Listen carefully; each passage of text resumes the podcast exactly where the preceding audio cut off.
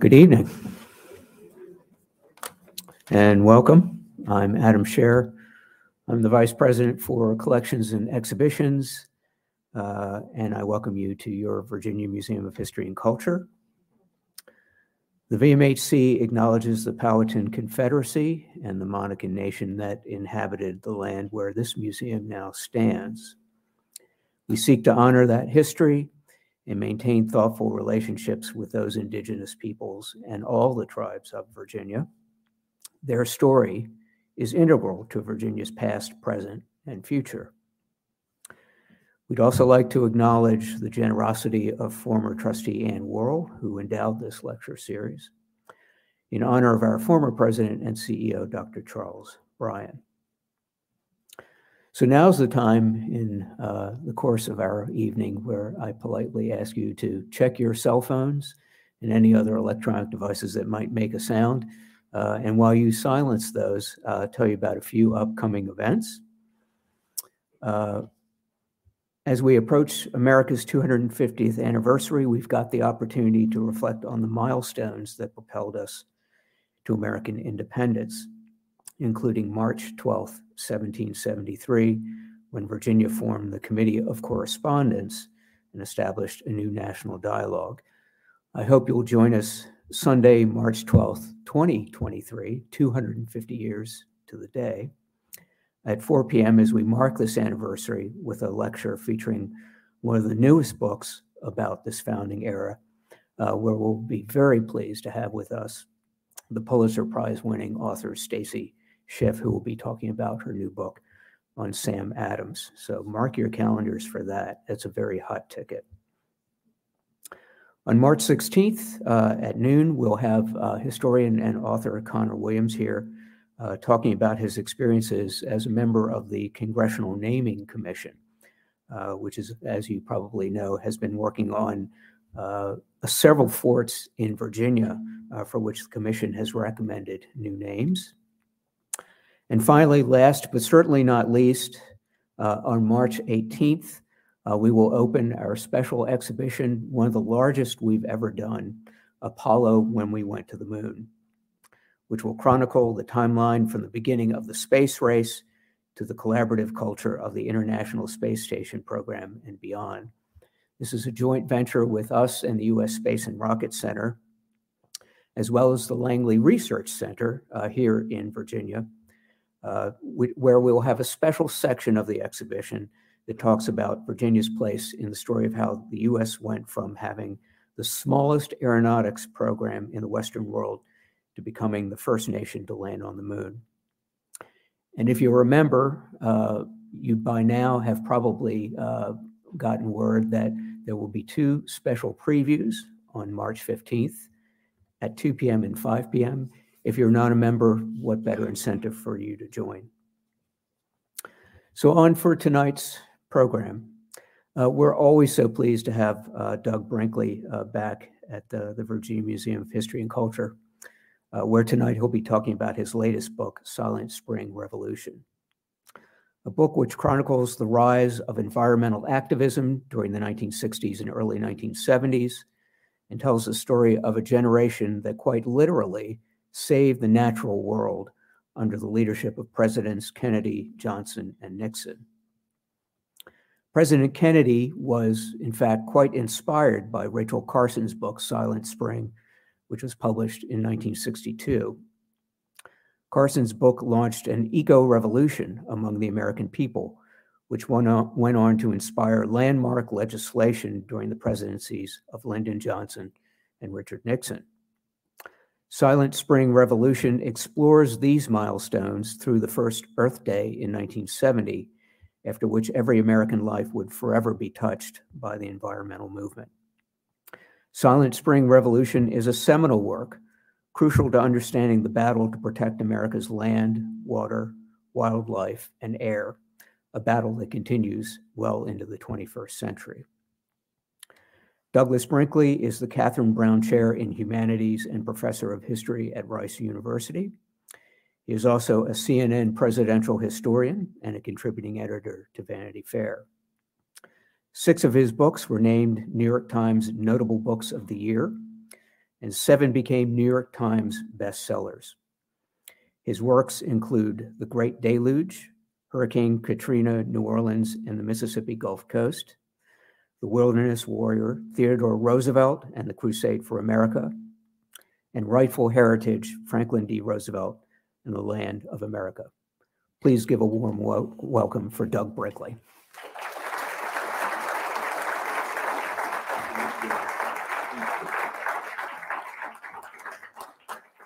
Thank you all. Good evening. Thanks for coming out tonight. Um, he mentioned I'm a contributing editor at Vanity Fair, and I just put up an article on an interview I had done with President Carter about trying to turn Georgia into Hollywood South um, when he invited uh, Burt Reynolds and all those movies in the 1970s to be filmed there. And today, the Black Panthers and all these films are being filmed there. If you get a chance to pull it up online, do it. Just went up about an hour or so ago. Um, my book really was born, this book, Silent Spring Revolution, was born as a kid. My mom and dad were high school teachers. We had a trailer, Coachman trailer, and we go all over the United States visiting national parks and monuments. Uh, today they call it Passport for the Parks but um, that didn't exist then. But we would just log them. We'd go to the Everglades, and we'd go to Grand Canyon, maybe Olympic National Park, or we'd go to uh, the Tetons and go to Acadia. And I had asthma as a kid, and I had read a biography of Theodore Roosevelt, how he struggled with asthma.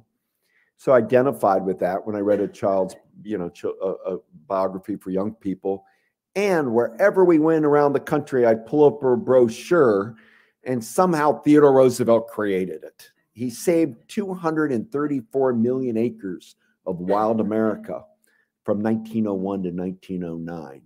He did it with all different mechanisms. As you all know, a national park has to go through Congress. So he pushed ones like Crater Lake in Oregon or Mesa Verde in Colorado, Wind Cave, South Dakota. But he also uh, grabbed a hold of the Antiquities Act of 1906 uh, and applied it to the Grand Canyon. They were going to mine the Grand Canyon for zinc, asbestos, and copper. And TR said, Leave the Grand Canyon alone. Man will only mar it. Um, the Senate wanted to go forward and allow it to be um, mined and, and used for forestry and other reasons. Um, and Roosevelt ended up using this Antiquities Act, which was really meant for pottery and Native American artifacts, for about you know an acre, and it, uh, he applies it to what's today a million acre park uh, under executive order, and he would do that to save redwood trees and Muir Woods. And that executive power of TR, you know, uh, is translated in modern times. Barack Obama used the Antiquities Act uh, with regularity to save remnant places of, of either of historic, scenic, or natural places that need preservation. But the point is, I wrote a book called The Wilderness Warrior on Theodore Roosevelt because when I had kids, I wanted my three kids to go on road trips around America too. And I reenacted what my parents did to me. And I thought, how clever I am. I'll get to do Theodore Roosevelt, give me an opportunity to go visit the Redwoods or to, you know, go to um, Devil's Tower in Wyoming. And I, when I was writing that book, The Wilderness Warrior, I realized that it was really the first wave. There are three great waves of environmentalism in the United States. Now, the word was conservation. For simple reasons, I'm just going to use the word the environment today. Um, you know, so I don't get into a difference between utilitarian and a conservationist and a proto-environmentalist and a deep ecologist and I don't mind doing that in a Q&A if somebody wants to go there, but just for the purposes of this lecture, um, let's talk about three waves of environmentalism. Theodore Roosevelt, 1901-09, he created the National Forest Service or, or um, also. Second wave, I then did the same thing, and that was FDR and the Civilian Conservation Corps. And that is from 1932 or to 1933 to 1945, FDR and the CCC um, established, um, planted, I should say, nearly 3 billion trees. Billion. That's how denuded our landscape was. We think of the Great Depression as being a stock market crash, but our entire American landscape had been overfarmed. We didn't do scientific forestry. We drained wetlands. We shot out all the game. And so there became this second wave environmental movement during FDR's New Deal. And in fact, FDR is the progenitor of 800 state parks and national parks of Shenandoah, where he came in 1936 here in Virginia. Um, and and I wrote that book, and I wanted to finish a trilogy. And the third wave is the 1960s, or what I call the long 60s. Um, and it, it, I wanted it the long 60s to go. What I thought it would be when I started the book was 1960 to 1973.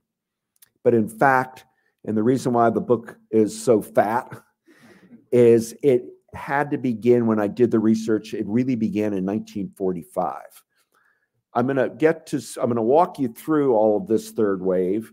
Let me just tell you in 73, the late 73 with Nixon in the White House, do you know what the Endangered Species Act passed by in the Senate? 92 to nothing to save alligators, condor, eagles, 92 to nothing. And it's a very a progressive law, the endangered species. How did our country get to the fact that both parties would go 92 to nothing for endangered species? Um, and after that boom, almost coinciding with it was the Arab oil embargo of 73. Gasoline, petroleum issues, the need for energy independence, a counterpunch from oil gas extraction um, companies to say that the environmentalists have gone too far. But it really what did this this what I'm suggesting is a revolution, a third wave went from 45 to 73. It began in 45 after Hiroshima and Nagasaki, because we all know uh, the value of winning the war and, and, and being the only time a country in world history had a nuclear monopoly, the United States, 1945 to 49. We were it, the bomb, you know, USA, we had the technology. And so it was a big part of, of national pride during the Truman years of that we had the atomic bomb. But there became dissenters of, a, of anything nuclear, and particularly nuclear testing. And those dissenters were in the public, they tended to be public scientists. And the first, or journalist, but the first the first real critic of, of Hiroshima and Nagasaki was a man named Norman Cousins, who was the editor for Saturday Literary Review. And he wrote immediately an essay called Is Man Obsolete? Is the birth of the atomic age mean we are headed for doom? And he, he, he was questioning that. What are the moral implications of Hiroshima and Nagasaki? What does the fallout and radiation mean in the end? And you had writers like John Hersey in the New Yorker who went to Japan and showed people skin all burned and melting and radiation sickness. And is this a weapon uh, that if a weapon can't be used and it's going to destroy the planet, how do we put it back in the bottle? And um, and I mentioned Norm Cousins, and I'm not going to talk about him more today, uh, except to say that he went on in the 50s to found SANE, a group opposing nuclear testing because we were blowing up nuclear bombs willy nilly in the Nevada desert at the proving ground there. From 1945 to 1992, the United States detonated 1,054 nuclear weapons in our testing program. And when we were blowing them up in Nevada, it wasn't just that people getting downwinders getting sick, meaning Navajo or um, or um, you know, Mexican Americans or poor uh, ranchers and, and backcountry people, the wind blew the fallout everywhere. I mean, it, it went all over the country. And so Norman Cousins followed that issue all the way through to going to visit Dr. Albert Schweitzer in Africa, a Nobel Prize winner, to get Schweitzer to go on Radio Oslo and de- denounce nuclear testing by the United States and Russia or the Soviet Union. And you know who loved Norman Cousins? John F. Kennedy. Kennedy loved the Saturday Literary Review. Kennedy was suspicious about Nagasaki. Kennedy was a Cold Warrior who wanted to win the Cold War. Do not mistake that. But Kennedy understood that, particularly after the Cuban Missile Crisis, that we could we could be on the eve of nuclear annihilation. And Cousins, sticking with that issue, got to Kennedy, and Kennedy sent him as a secret envoy to meet with Khrushchev and the Pope.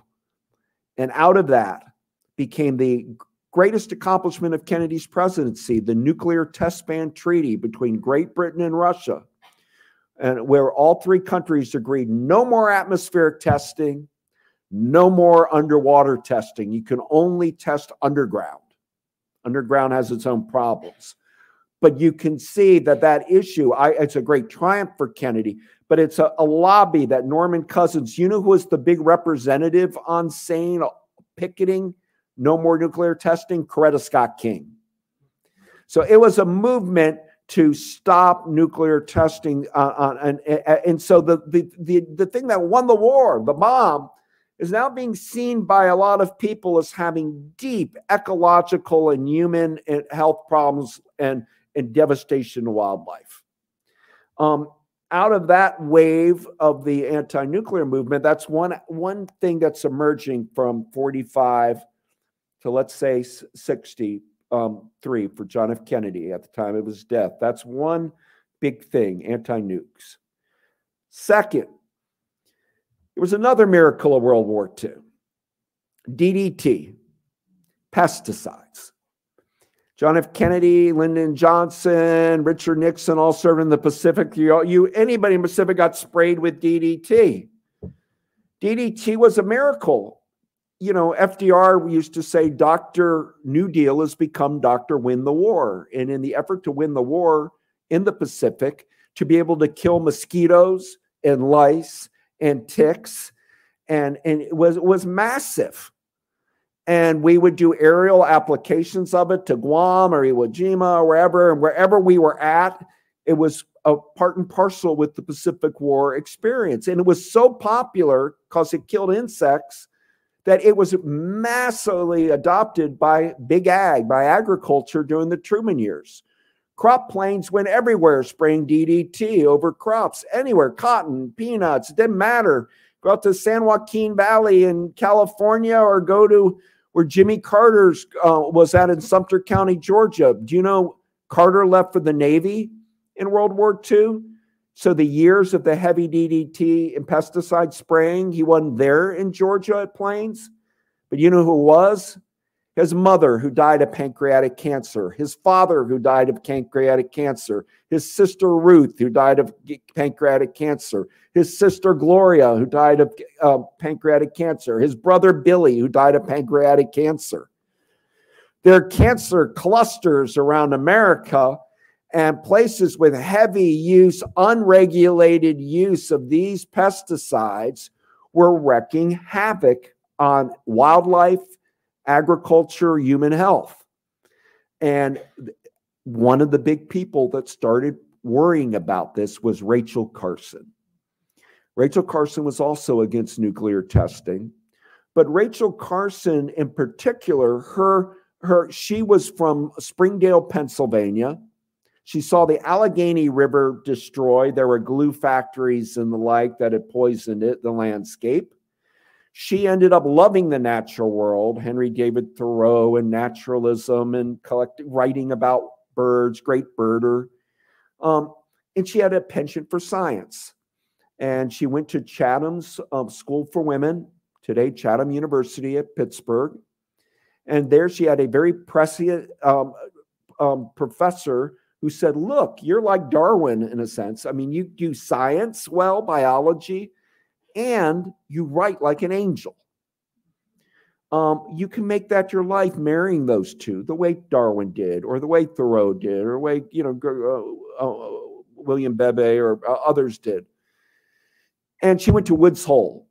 which is by Cape Cod. It was the Great Oceanographic Study Marine Center, Woods Hole, still is.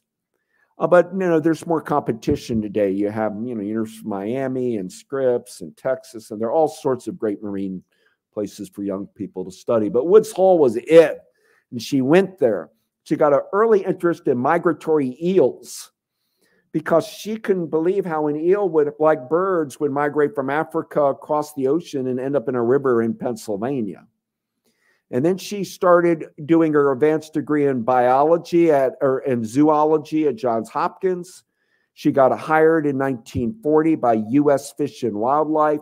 She started writing radio scripts during World War II about the ocean, about fish stocks, shad and cod, on and on she started writing a series. You know, we think of FDR and the New Deal with WPA guides and the like. Well, there was a series called Conservation in Action, in which Rachel Carson would write or find somebody to write a guidebook for all of our nat- natural or our U.S. Uh, wildlife refuges. Theodore Roosevelt created 51 federal bird reservations, which gave basically birth to fish and wildlife. You guys all today own over 550 national wildlife refuges. America, we've done that much to start saving these habitats and, uh, of our, our, our, animal life and, and, and, flora and fauna. But Carson, um, when she was in government, the U.S. government with Fish and Wildlife started, there was a place FDR created called Patuxent, Maryland, and it's still there. But at Patuxent is a place that our taxpayer dollars go to, so you might as well know about it because it's a good thing we've got it.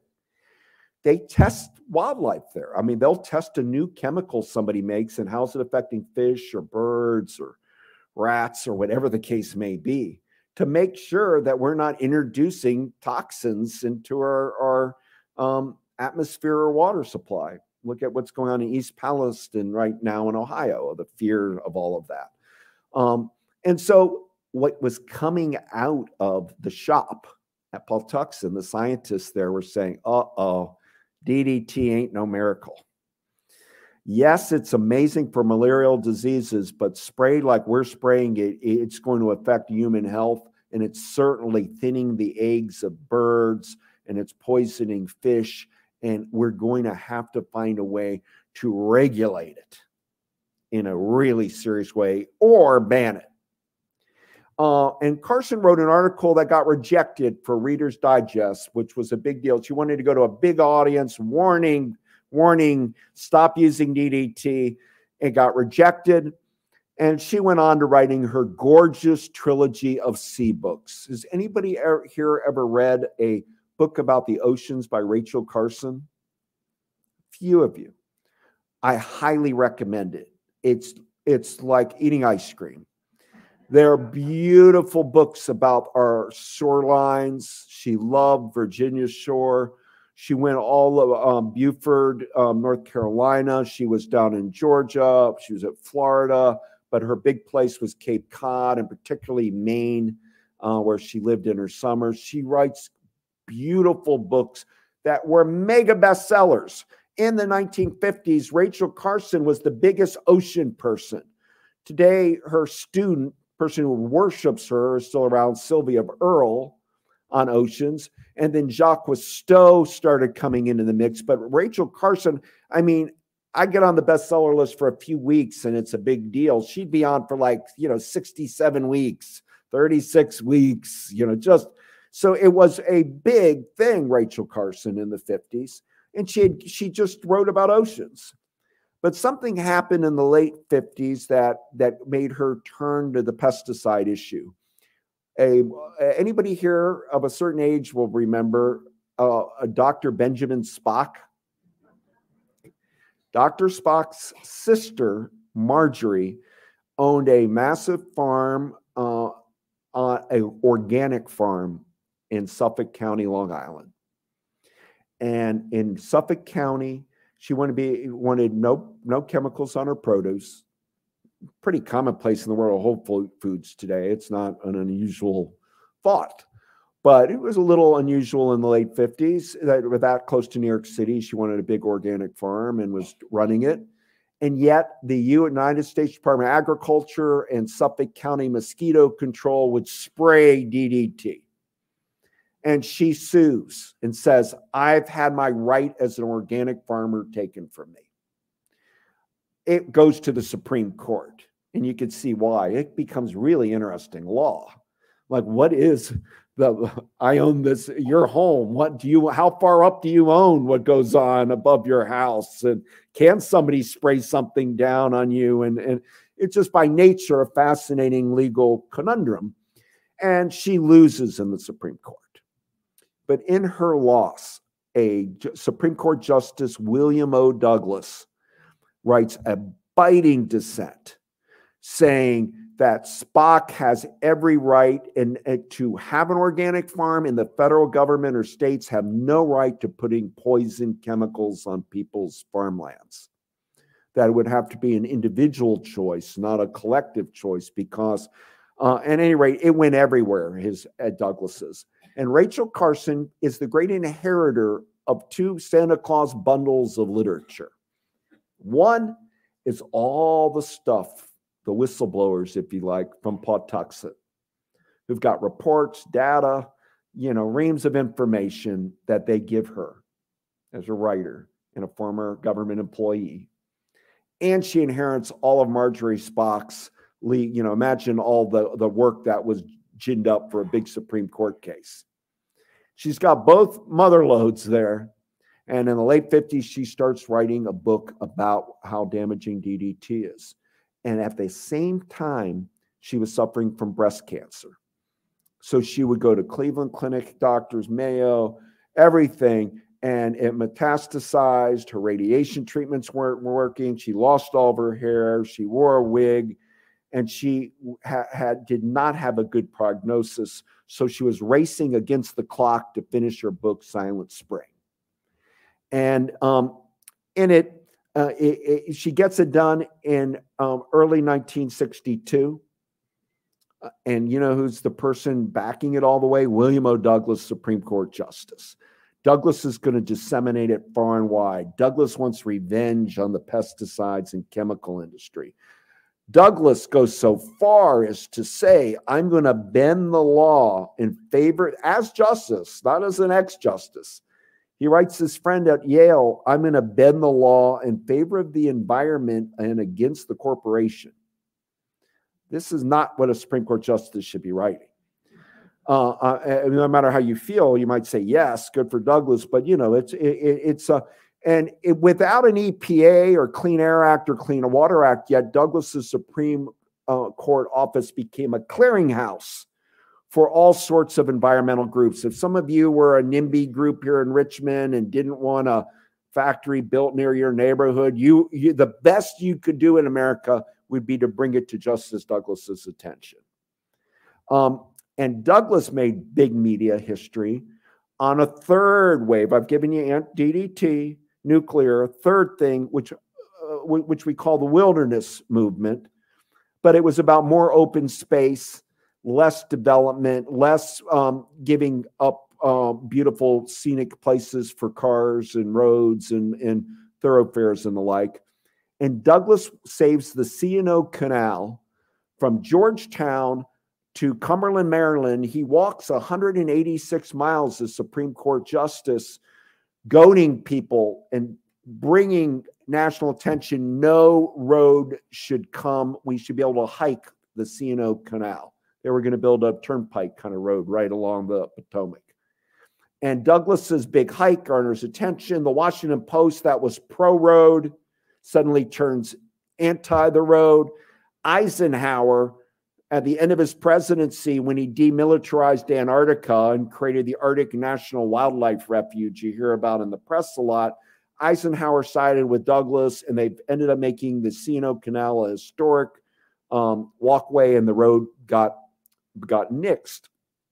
And so Douglas is feeling success. And in early 60, he writes a children's book on John Muir. He writes two big books called My Wilderness. It's Douglas, a, a, liberal New Deal Supreme Court justice who convinced Eisenhower to save the Arctic National Wildlife Refuge on his way out of office. Um, and um, Douglas is like a brother, father, and uncle to the Kennedy family.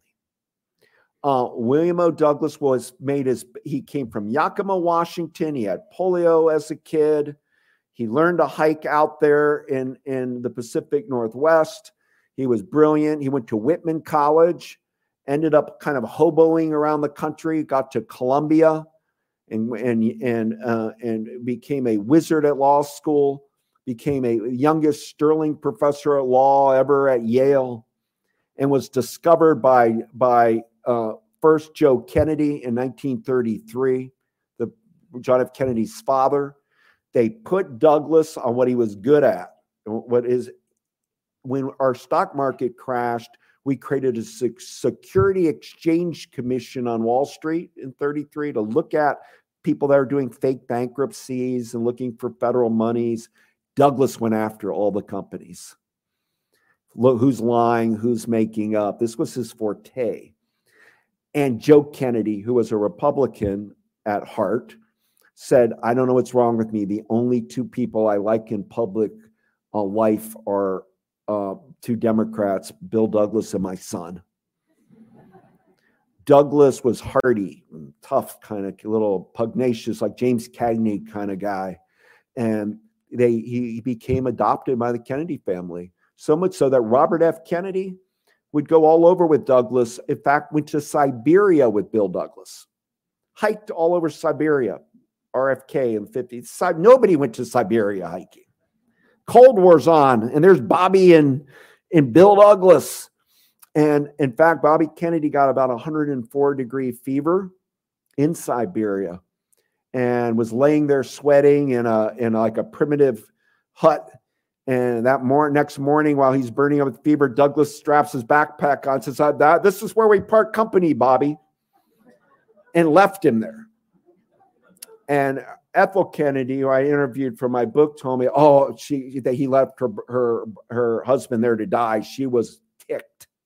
Wouldn't talk to him for years." Bill Douglas thought he, of course, recovers, and Bobby never held it against him. But Bill Douglas comes up with the idea of the Peace Corps, and eh, eh, he's part of the new frontier. It's just he's in the Supreme Court. Okay. Um, and so when Douglas is manipulating Rachel Carson, she just finishes her book. He knows she has cancer. He grabs the manuscript and he gets it disseminated. The New Yorker publishes it in early 62 before the book comes out in excerpts. Holy hell breaks loose, front page of newspapers. Rachel Carson versus the entire chemical industry because with the it wasn't about just DDT. What the chemical industries were worried about is federal regulation. What they did not want to be regulated because they suddenly if you start getting federal laws and standards, that's just going to hurt the bottom line. And John F. Kennedy at a podium when asked about the New Yorker essays out there and said, "I'm looking into Miss Carson's research." And, um, and he puts a scientific advisory panel together and they come up with the commissioner paper that she's right. That DDT, it was fact checked at the New Yorker, her science is right. Uh, the chemical industry thought bull, and boom, it's at loggerheads. Now, Silent Spring in 62 is a revolutionary book. Seldom in US history does a book change our, our social consciousness. Thomas Paine's Common Sense did that in the American Revolution. One could argue Harriet Beecher Stowe, you know, the Civil War era. Uh, Upton Sinclair's The Jungle on meatpacking factories, you know, of uh, uh, when Theodore Roosevelt was president. There are these moments, there are others when a book just, for whatever reason, just ignites something. And Silent Spring did that because Rachel Carson is doing, saying something different than my first two books, The Wilderness Warrior on TR and FDR. Rachel Carson is telling you and you and you, your grandkids or children are getting sick if they go in a river, if they play in their backyard, it may be sprayed with pesticides. You're your your dog may be getting sick because he ate grass that had been sprayed. Your it, she connects old style, let's call it national park, you know, outdoor glory, naturalist stuff to public health. And that opens the, the net. Now, a lot of people are caring about the environment in a new way because it's affecting them. Not about saving a hunk of rock in canyonlands of Utah. It's about, I want my backyard in Richmond not to be contaminated. And as you know, um, John F. Kennedy gets killed in Dallas in, in 63, and Rachel Carson dies in 64. Um, and, but there that the combo blew things up. And I gave you those three strands DDT, nuclear, wilderness. The idea of wilderness lobby, those people were uh, started moving towards no roads on land. Lyndon Johnson in 64 will put 9.1 million acres of roadless wilderness. If you grab a map and look, you'll see out west, all some of them are the size of states. No roads are allowed because the idea is roads bring logging, they bring uh, they bring electricity. We're going to keep some of America frontier primitive. That passes, I said, in 64, the Wilderness Act, but that was being pushed by this wilderness lobby that Kennedy embraces. As I mentioned, you Kennedy embraced anti nuclear testing. Kennedy embraced the Silent Spring movement. Kennedy embraces the wilderness movement. And a fourth, seashore protection. Kennedy was a show horse senator. He was not a workhorse. A Playboy senator is not is is is a true about him. Bright, brilliant, loved foreign affairs, but he didn't like to do a lot of heavy legislative lifting. But he did. Bill Douglas took schooled him and said, "Jack, the problem of you is you never sleep on the ground." And um, and you got to find a, an environmental conservation issue. You're going to be in the Senate, be a leader. And Kennedy grabbed onto seashore preservation because he had a place he loved, Cape Cod, Hyannisport. Um, the Kennedy family was enthralled with Henry David Thoreau's Walden. Rose Kennedy, the mother, was was raised in Concord, Massachusetts and the kids all learned to swim in Walden Pond. She was such a Thoreauvian that when later in life she worked as undercover for the CIA to go see if Thoreau was being carried in the libraries of Russia. She was a leader in the Save Cape Cod National Seashore movement. And it takes place in the mid 50s when the government reports call our vanishing shorelines, which is we have no open beaches in America anymore. It's all going to be like, you know, Miami Beach or the Jerseyization of boardwalks, or people are going to build condominiums or housing developments right on the ocean. There'll be no more, it's like the Wilderness Act, no more seashore in its natural state.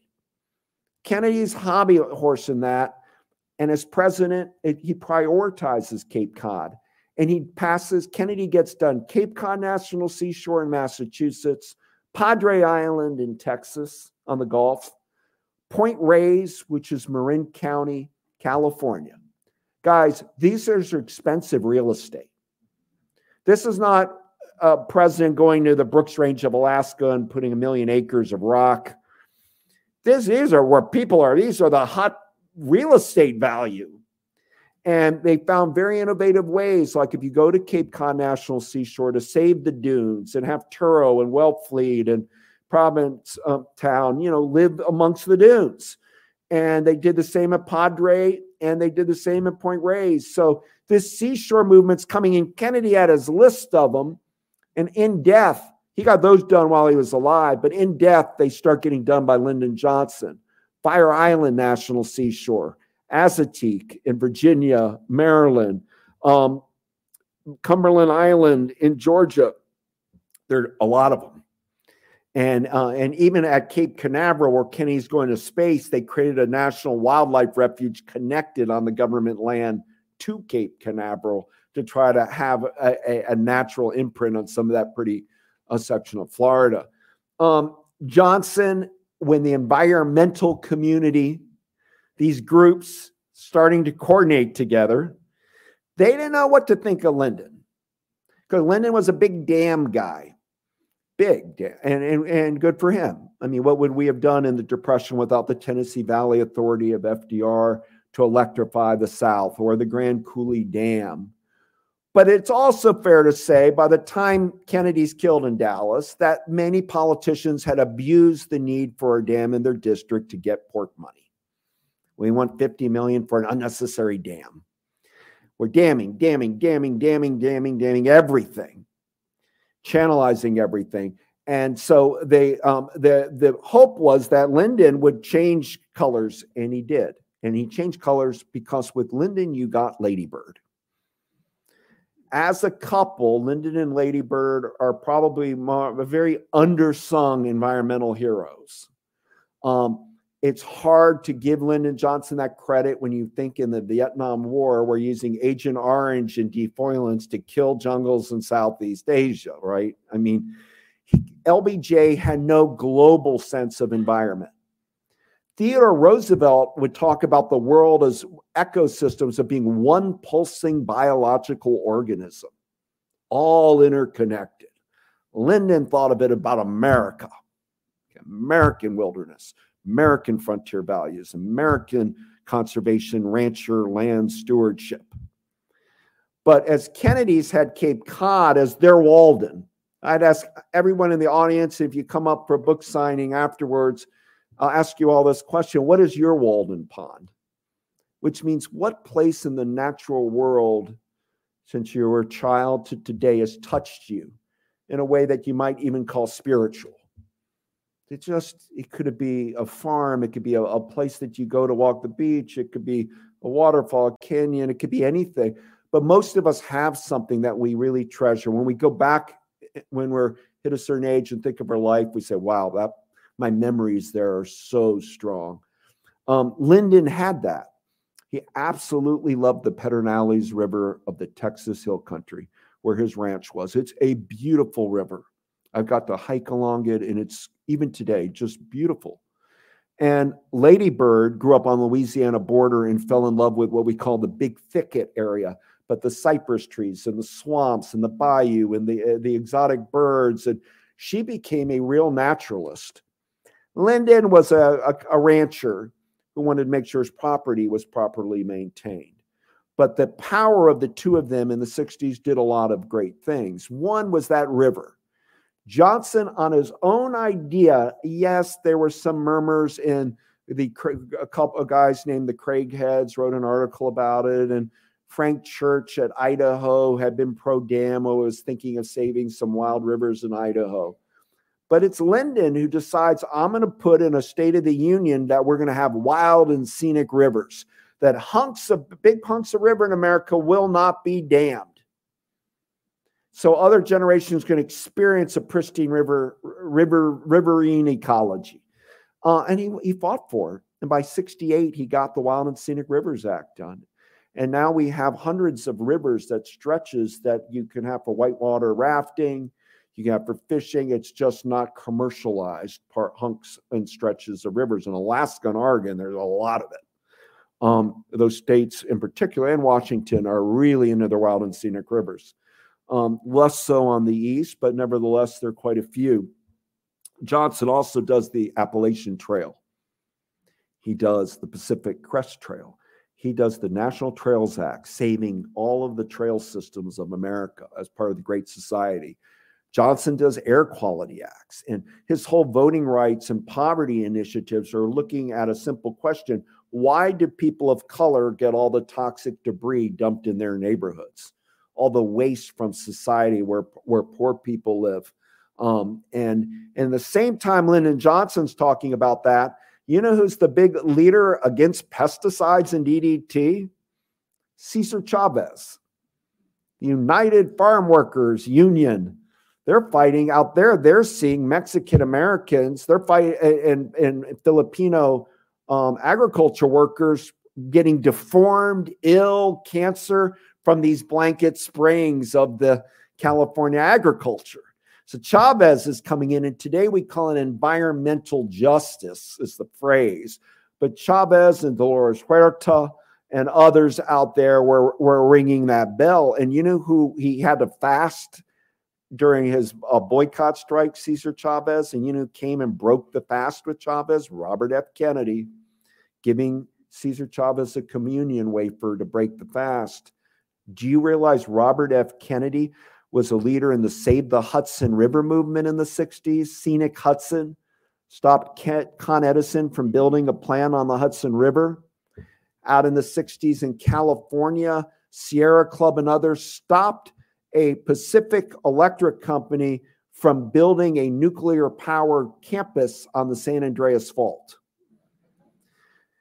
I have mixed feelings about nuclear energy, and it's a larger conversation in a contemporary realm of our energy needs. I just will tell you, Pacific made a horrible mistake picking to put it on the San and San Andreas Fault because the San Francisco newspapers, the Not on My Backyard crowd, I mean, finally, Secretary of, of Interior Udall went out and said, All right, we're not building a nuclear power plant on a major fault line. Uh, and but when you win victories, guys, like Douglas wins no roads, Douglas didn't just win the C&O Canal, flush with victory. Douglas stops a dam in Kentucky. He goes to Washington and does roads, no roads on parts of Washington state, another victory. He goes down the Buffalo River in the 60s in Arkansas to save it as a national river, no damming uh, and no construction on it. And people protesting put barbed wire across it so kayakers couldn't come down. They were they were canoers shot at. And there's Bill Douglas going down the um, the Buffalo River and the painter Thomas Hart Benton joining that movement in Arkansas. Um, so there, uh, the, the the thing that made the Silent Spring Revolution work is victory, victory, victory, victory, victory. You know, so maybe if that uh, nuclear power plant had been built by Sacramento or something, they would have gone up. But the fact that they picked the wrong location, it gave the environmentalists a big a big win, and it spread. No nuclear plants. Um, so it was a, a real national movement growing. And, uh, you know, I, I, don't have time to tell you other Johnson parks with Stewart Udall, but they saved, you know, Canyonlands National Park in Utah, the North Cascades in Washington. Redwood, Ladybird was all about the redwood groves up in Northern California's Redwood National Park. Ladybird Johnson is talking about no, no keeping a kind of extension of what used to be the city beautiful movement keep your cities clean no garbage recycling bottles being returned oregon invented that whole get your you know the bottles uh, today even here there'll be recycling bins you know this is all happening and ladybirds talking about wildflowers along roads and let's make our highways more scenic and uh, worried about billboards going up and historical preservation. The, you know, when you see all these plaques of the historical registry and National Historic Site, that's the John coming out of uh, Lyndon and Ladybird's initiatives. Um, 68, Johnson can't run because of the Vietnam War. And incidentally, guys, uh, before I mention that, on the nuclear no testing issue, Martin Luther King Jr. said this in many different iterations. What good does it do to integrate a lunch counter in Greensboro, North Carolina, if the milk you're getting served has strontium 90 in it, meaning the contaminants from nuclear testing? So it connects Dr. King and, and, and Coretta Scott King. I interviewed Andy Young, John Lewis. This was all, you know, John Lewis would told me before he passed, you know, part of the Montgomery bus boycott, we didn't like sitting in the back of the bus because all the diesel fumes, they weren't air conditioned, would blow right in. You'd be sitting in the back breathing in diesel if you were um, African American or a Black American back of a bus. So all these things are kind of interconnected. 68, Vietnam, Johnson can't run and Bobby Kennedy's killed. Johnson was very angry that environmentalists didn't love him. Uh, he had stopped damming of the Colorado River on um, in Arizona, but it was really goaded by the Sierra Club's David Brower, executive director, who took out full page ads in the New York Times saying, "Would you damn Would you flood the Sistine Chapel?" And he kept buying these ads. And when Brower would do them, they had clippings. You'd write the president, clip, write the president in. And all these Americans started saying, don't ruin the Grand Canyon. It wouldn't have quite ruined the Grand Canyon if the dam came in. It was north of the park line, but it would have changed the terrain and would have risen the water levels and, you know, but another victory. But um, by with Vietnam, Johnson doesn't run in 68. Bobby Kennedy's killed. And, and in a year that classics of conservation or environmental literature come out, Stewart Brand's The Whole Earth Catalog, Edward Abbey's Desert Solitaire, Paul Ehrlich's The Population Bomb. The big thing that occurred with going to the moon by all the astronauts uh, were heading to the moon, all but Neil Armstrong said something of this effect. They thought their mission was to the moon with 12 moonwalkers.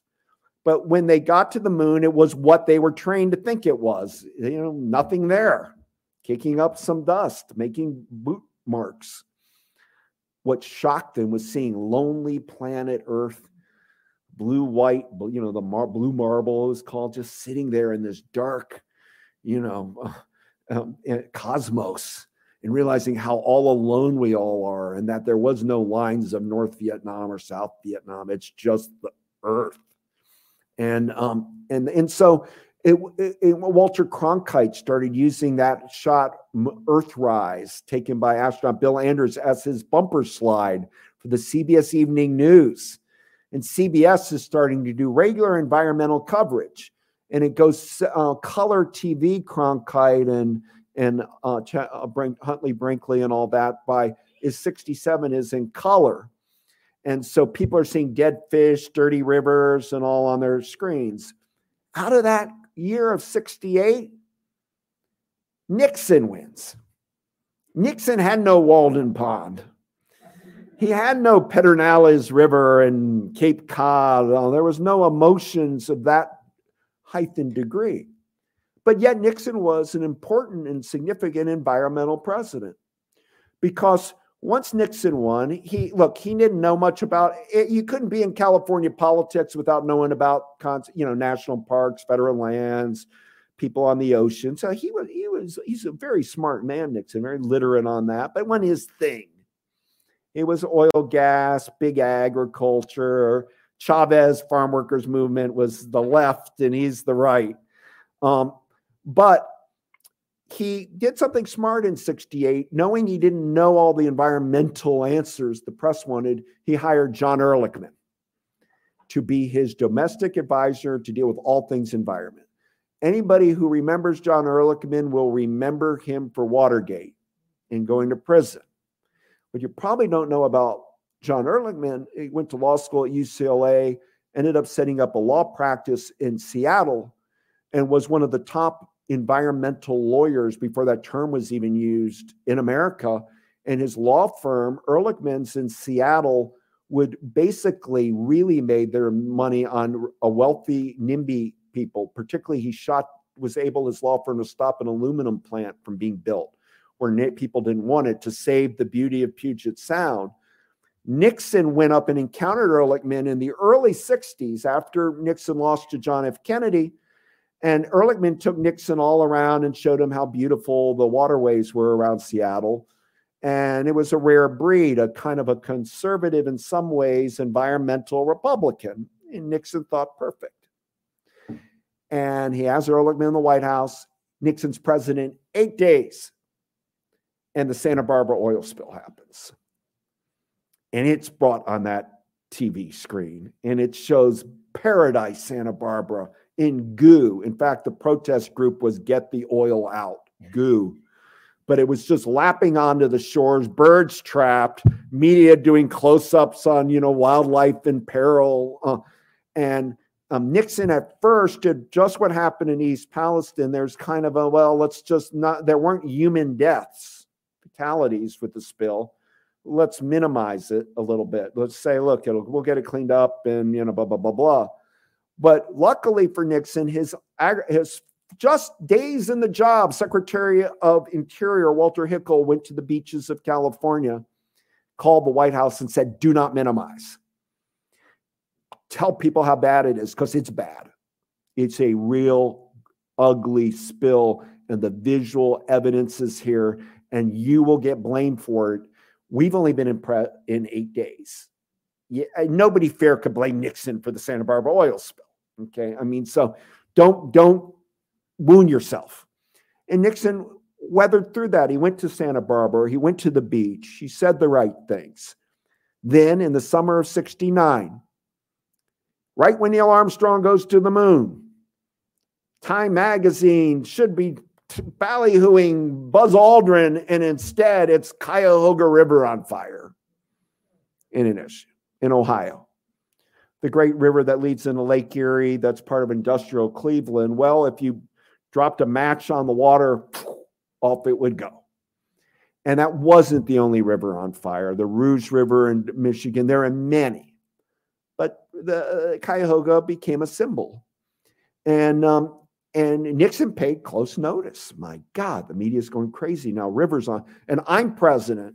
Spills, rivers on fire, dirty air. You couldn't breathe in LA and, you know, New York, smog alerts. And, you know, and that fall of 69, right after Cuyahoga, a senator named um, Gaylord Nelson from Wisconsin is in Seattle and hatches the idea of a teach in for 1970, which will be Earth Day, April 22nd, 1970. Gaylord Nelson was a real, like a perfect conservation rating. He is the person who fought and got 22 islands of Wisconsin declared the Apostle Islands National Park. It's up there. If you look, you'll see it's called the Gaylord Nelson Wilderness today. Uh, and Nelson started organizing Earth Day. And Nixon's hearing about these teach ins at colleges in 1970, and he's connecting it to the Vietnam War protest. And I asked myself a question how do all these colleges get money and open businesses everywhere for Earth Day? There was a funder. It wasn't George Soros, just a joke. It was, it was Walter Reuther of the United Auto Workers who was fighting in the 60s and early 70s, labor and the environment were intertwined. And Reuther was saying blue collar factory workers in Detroit don't have the money to go to Yosemite. They need local hunting, fishing, waters, recreation near where our workers are. And Reuther was a true environmental believer. So Nixon's now thinking, I'm going to steal the issue from the, the Democrats environment's going. And he makes a deal with Ehrlichman. Look, I'll sign something really big if Ed Muskie, the senator of Maine, has nothing to do with it. The man who kept the enemies list, Nixon, had one enemy above all other enemies, and that was Ed Muskie. He hated him. He hated Muskie because Muskie was daily criticizing Nixon's foreign policy. He hated Muskie because he was his likely rival in 1972 presidential election. He hated Muskie because while Gaylord Nelson was really a kind of um, environmental conservation guy from Wisconsin, he thought Muskie was faking it, that he's for clean air and clean water, uh, hogging cameras for the media every day. And most Democrats were attacking Nixon in 69 and many were against the Vietnam War. Ted Kennedy, Eugene McCarthy, you know, um, Gaylord Nelson, Frank Church. The list is just almost all a lot. But one big senator stayed with Nixon on Vietnam, a Democrat, Scoop Jackson of Washington State. Scoop knew Ehrlichman from Seattle, and Scoops had a crackerjack legal staff and so Nixon said, if Scoop does it, the paperwork gets all of it cleared, I'll sign it. And on January 1, 1970, New Year's Day, shocking the press on a, right before the football games at the Western White House in California, overlooking the Pacific, where the previous year was the Santa Barbara oil spill. Nixon signs NEPA, the National Environmental Policy Act. NEPA may not mean a lot to you if you're not really into this stuff, but all of you are affected by NEPA. You can't, NEPA, Nixon signs that everything has to have an environmental impact statement. So if the US government's going to build a new agriculture building, what's the environmental impact statement? If you're building a, a you know something here in Richmond, what's the environmental impact statement? By Nixon signing it, it gives birth to environmental law.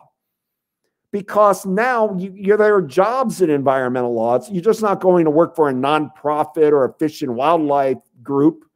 You can work for Exxon and be an environmental lawyer, or Walmart today, or you know, pick your company. You got environmental lawyers on everything, everywhere. And it becomes what today uh, Trump movement wants to unwind NEPA because that environmental impact statement had a much wider, um, much wider impact than was even known at the time of Nixon signing it. April 20, Nixon gives uh, a third of his State of the Union on the environment. He out TR'd TR on the environment in 1970.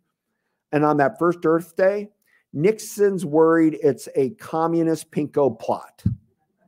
He's just feeling Reuther's funding it. The anti war movement's going on. I'm being mocked by the left. This Earth Day is going to turn into college campuses mocking me, Richard M. Nixon. But I'm not 100% sure how to play Earth Day. So he plants a tree on the White House with Pat Nixon. There's great photos. They're planting their tree on Earth Day. He gives all of his Interior Department employees the day off to be part of the teach in. And he has the FBI do illegal wiretapping and surveillance of the student groups um, to see if they were communist subversives, um, anti war radicals. And one of the funnier reports that came out of Nixon's investigation into that Earth Day was Ehrlichman had a buddy named Pete McCloskey, a Republican congressman from California. And um, Ehrlichman, or McCloskey, uh, Ehrlichman got a hold of McCloskey and told him, I got to go see the boss now and tell him that the Earth Day, there were no subversives or radicals, but there was some some people um, um, deep kissing and playing frisbee and smoking some pot, and that was about it. You know, uh, it, it, there was it wasn't part of a larger. It was kind of a spontaneous thing. Earth Day, the media ate it up, and Nixon's thinking, "Wow, I not only survived Earth Day. This environmental thing's a winning issue. I'm co-opting it from the Democrats. I'm not getting the credit I deserve, but." I'm a leader on it. And that summer of 1970, Richard Nixon and Ehrlichman create, and others, Russell Train, and you know, obviously others, uh, create the Environmental Protection Agency out of the White House, executive order, uh, and it opens its doors in December 1970. And if we were going to rename the EPA, I suggested it be renamed be named after our first EPA head, William Ruckelshaus from Indiana, conservative Republican, ended up moving to Seattle, fighting to protect salmon fisheries up there and, and keeping Puget Bay clean. But um, Ruckelshaus was an honest first head of the EPA. And you know who bans DDT? Ruckelshaus and Nixon. From 62 to 72 was a DDT war. And Nixon, under once Ruckelshaus saw the info, he said, That's it. Nixon was worried Nixon's telling his own first head of the EPA, I'm going to lose rancher votes. I'm going to lose these farmers. I'm going to lose, you know, this isn't great politics. The banning of the chemical industry is going to hate my guts now. Um, but he did it. And um, Nixon would sign the Clean Air Act, uh, of, which we're still living on now in 1970. There, we, our country did the Clean Water Act in 1972, Marine Mammal Protection Act um, you know, NOAA. Uh, the list is long. Uh, Nixon sides with the Sierra Club on projects like creating the Golden Gate Bridge of the Golden Gate National Recreation Area in California and Gateway National Recreation in New Jersey and uh, in New York. Hence, by 73, where I began this lecture to tell you the Endangered Species Act, there was uh, LBJ did a version of it, but it got expanded in in 73 and it's really worked i mean we brought back all of these uh, uh, many of the creatures from um, the brink of extinction Uh, we did it. The American people did it. The 92 to nothing did it. It became bipartisan. There were big Republicans in my story, like John Saylor, the number one environmental congressman from Pennsylvania, conservative Republican, outdoor conservationist. Walt Disney making true life adventures to not look at coyotes or mountain lions as merely predators that ate sheep and cattle, but important parts of our American ecosystems. There are many Republicans join in the effort. That first Earth Day, you had artists joining it. Um, you know, I don't know if people realize Andy Warhol eventually did a whole series of endangered species. You could look it up online. Uh, Robert Rauschenberg, the great painter, did the first Earth Day poster. Songs started pouring out. Um, MercyMe, The Ecology by Marvin Gaye. Pete Seeger singing his folk songs and taking a sloop up and down the Hudson River. You know, Neil Young and, and, and bands getting on the environmental bandwagon. Last evening, I was with Joni Mitchell at the Library of Congress, um, and we honored her, uh, Speaker McCarthy and, and uh, Senator Klobuchar. And there's Joni Mitchell, who wrote, you know, um, they they paid, you know, paid they they killed Paradise and you know and put up a parking lot. She in her in her songs. So I mean, they was part of this era, you know, and um, and so it, ever they were all hands on deck through it. And I well now it, it stopped in '73, and there was always now a look for a fourth wave. When's the new wave? It's obviously going to be about climate change. It's about fossil fuels. It's global. It's about how do we do something if China and India don't. Um, it, it's about, um, you know, do our alternative energy really work? Uh, we haven't had the fourth wave. People thought when Al Gore did Inconvenient Truth, and you had about eight senators in the Republican climate senators, they're not there now. We're at that 50 50 juggernaut in our country. You're not going to get bipartisan legislation. I mean, um, Biden folded in climate stuff in in his, you know, expansive um, unified inflation bill. Um, so we're all talking about it and doing things, but that fourth wave has not happened. And that fourth wave is when all these components come together in us, the people, demand clean water, demand clean air, demand different standards. Uh, we give the people in power too much authority, but it's when the public rises and says enough and, you know, now I'm seeing it happening in states. California saying, no, you're not going to be able to sell um, uh, vehicles that are run on fossil fuels by 2035. Uh, our uh, Washington states just joined that. But we're nowhere near the time that we can have a fourth wave. But you see with Greta and her, her appeal, how young people took to her and I've been teaching for a long time, guys. The kids, young people in college, I'm at Rice University, but it's I speak at college.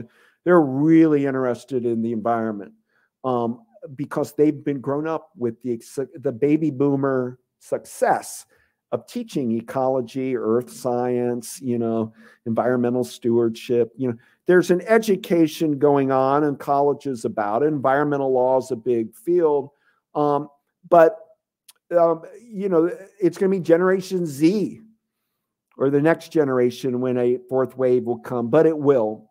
Just as you saw with East Palestine, you know, suddenly things, flashpoints happen, and and um, it's small there. It's been politicized, but people are going to say, uh, and I'll end by telling you, there's is unity on what I'm talking about. Because if I go to a group of conservatives in Toledo, Ohio, where I spent my childhood, and I say we should have the Maumee River clean. No more Chinese agricultural runoff killing the river. We want to protect Lake Erie, which is dying. Uh, and we have to keep our fishing and hunting lands um, going. I'll get a cheer. And nobody there that disagrees. I don't care who you're voting for.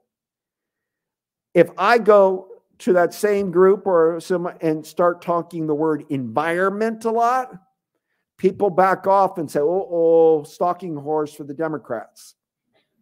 Um, it, it's it's it, it- the word has been so politicized environment.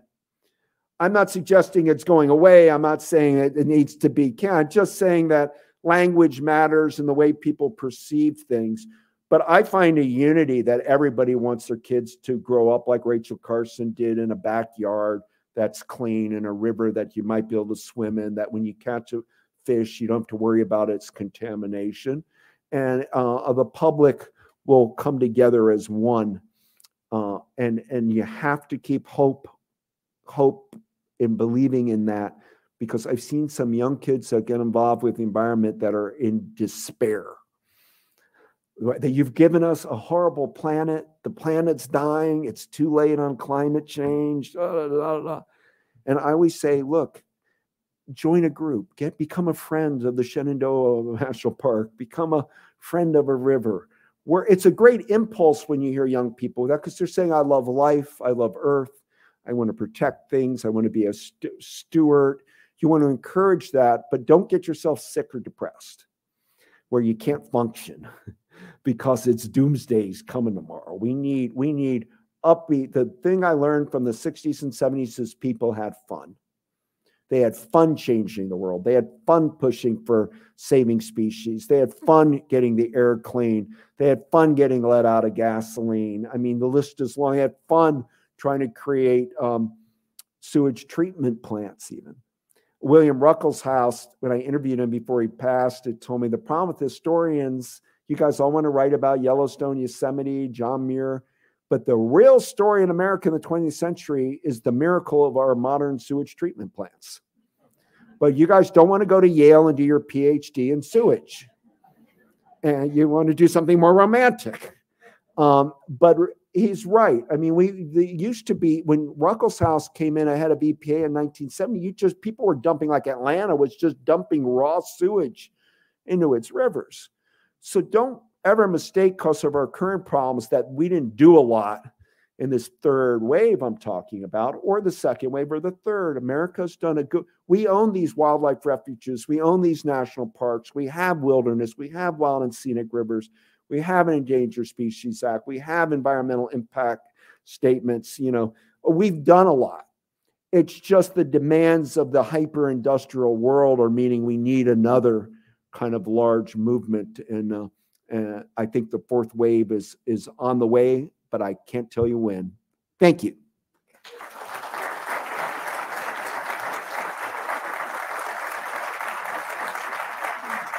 Thank you, guys.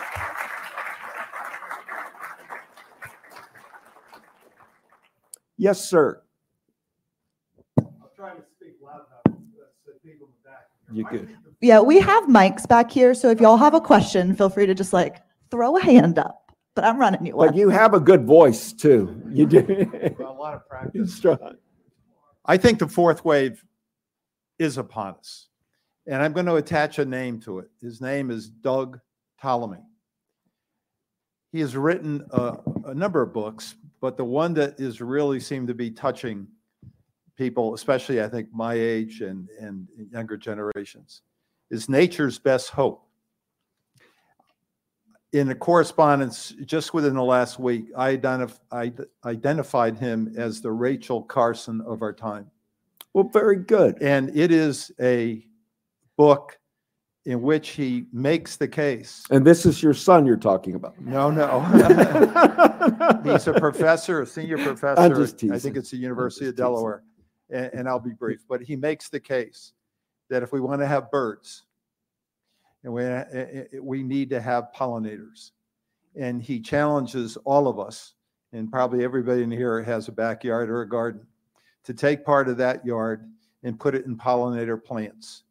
Uh, I've plowed up about 25% of my lawn, and it's now going to be in black-eyed Susans and, and yeah, uh, uh, plants that do that. So I, I hope that as you continue to pursue your uh, passion for this, and, and by God you do, and this is a marvelous speech, I hope you'll remember his name, Doug Tallamy. I will. I It- thank you it's- for that. Yeah, We were just good. talking, was, is it, I don't know if Graham's still in here, but my friend Graham from here, we were, uh, talking earlier about the, the Amazon impulse of today to quickly buy a book when somebody tells you a title, so I will get it.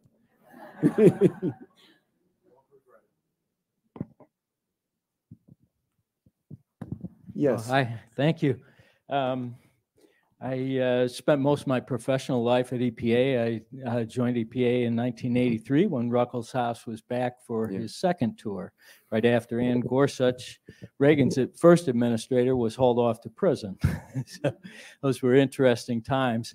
But I think in some ways, um, there has been a a fourth movement, and it's almost been a counter revolution not an entire pushback, but the whole time I was at EPA, as the science became stronger for the need for protection, the business community became better able to exert counter pressure.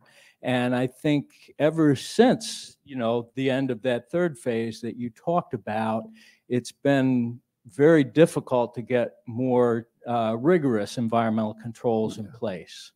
So anyway, Well, no, great point. And you know, I, I only reason I mentioned Jimmy Carter a couple times because we're all watching him in hospice right now and all of that. He, after the period I'm talking about, Carter, you know, created things like uh, Superfund sites pushed through and Alaska lands and uh, on and on. Uh, Reagan had 50 wilderness areas uh, um, done during his time, but um, I- think from 1972 Stockholm meeting when the, we were taking the lead, the United States, it's uh, turning more of a global story, and it gets confusing, guys, as you know. Like, well, but cobalt's needed for the battery, but if we get this, da, da, da, da, and I, I don't think it's good to shame people about their carbon footprint. Um, because I find it's better to be optimistic and get people to have fun and work together than feeling superior, like, oh, well, your car's, you're driving an SUV, but my car is electric. Well, not everybody can buy an electric car right now. It's just not feasible economically for a lot of people. And you can see why people are confused. Should I be getting gasoline? Should I be, are we ready yet to go electric? But what if electric? Eh, so I always, I don't feel, I'm saying the fourth way, there's a kind of confusion going on of what are, what's going to happen. But one also uh, feel we're on the cusp of something big. And certainly that period you were working there, you know, um, and, and even further into the 90s, I mean, international UN, you know, there, there's so much work going on in all these incredible ways. Uh, and one obviously can probably create other other moments for it. Uh, I think when Obama came in, it looked like he was going to promote like the Eisenhower highway systems, this kind of green tomorrow, and you get blown back politically, and you know, it's hard. I mean, Carter put solar panels on the White House, and they got ripped down, and you know, it's a we're still in this figuring it out phase. But when I was just in Rhode Island and it, offshore there, it's the world's largest wind power off of Rhode Island. And then I went along the Rhode Island seashore, the ocean state, and they've got seashore problems. They built so close to the ocean, you know, and their problems are coming. A lot, climate crisis is upon them. I'm just picking one state. We can do all of them, you know, but you know, so states are starting to wake up. When I was in Rhode Island, I spoke to the legislature there, Democrats and Republicans, and was warmly received.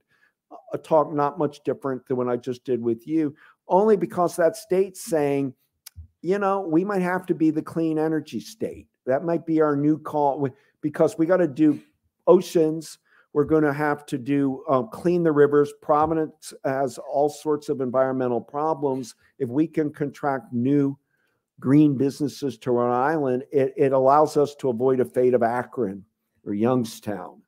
Um, and you know, with Brown there, a smaller state, CVS is in Rhode Island, the fifth largest company, who's now looking at ways that they can participate. The federal government's in Rhode Island a lot because of missile systems and all their two two military senators. I'm just picking one state. You could do it for any, but states are starting to say it's economically viable for us to think of solutions. Uh, and and in, in Newport, Rhode Island, one of my favorite towns, it's so low in the 1760 buildings there that the water is just going to flood that. If you look off of Jamestown, Rhode Island, that island where to the beautiful historic town, Jamestown could get divided into three islands one soon. So these are real, you know, events that are going on now, and it's the accumulation of them. That I think will be a tipping point at at some juncture. It's going to make the public in the midterms environment was like the sixth most important issue to voters. Uh, there was a period in the what my book when it was number one or two. Uh, when it gets upgraded, now in the Democratic Party, environment's giant. You know, it's up there. But then once it becomes a national election, it gets it gets downsized, and at some point, all Americans are going to be saying, and it'll be on the economic incentive of it. Yes, sir. Thank you. The- I'm curious if, if you think this fourth wave can happen in an age when um, we have so much anti-science sentiment, um, willful ignorance, if you will, um, and, uh, and what it will take to get past that so that this fourth wave might someday happen. Well, I'll, I'll end with that in, in a question, and, um, and maybe and greet you outside there. The when Kennedy was elected in 1960, Science was Time Magazine's Person of the Year. Collectively, there was this huge belief in the scientist. So when a scientist issued these big reports, people paid attention somewhere along the line, let's just call it 2010, but it probably earlier than that, there started becoming well, anybody can buy the science or who's the what depending on which science you want to believe in. And there became a dilution of the scientists as referees on environmental issues, for example. But also you see it with media. I wrote a biography of Walter Cronkite, and you know, Cronkite was the most trusted man in America. Journalism had a 70% approval rating when as uh, when Cronkite left in 1981. 70% approval of journalists. Journalists. Today it's like 15%. So the media's people don't trust. People don't trust uh, the uh, science anymore. People don't trust Congress. They don't trust government institutions. Conspiracy theories are flooding our social media you know we're we're at a in a kind of a neo civil war state of, of that so and then add global climate to it and a war in ukraine you know so it's it's it's it's very um, chaotic but the the human instinct to have have clean air and water and fresh food and natural the the healing powers of the natural world uh, are still there too and at some point, I think there'll be this enough moment. Uh, I don't know if it'll come too late. Uh, I know we're on the cusp of it now, and I don't know how it'll. Met. I'm not a, a, a, prophet. I don't have any soothsayer thing, but it, it's there. I mean, you're feeling it growing. So I, I try not to be disheartened about it because somehow we're going to figure this out. And uh, and science, but but if the fact that climate science has still has deniers is disheartening. There's no question about it. Thank you, guys.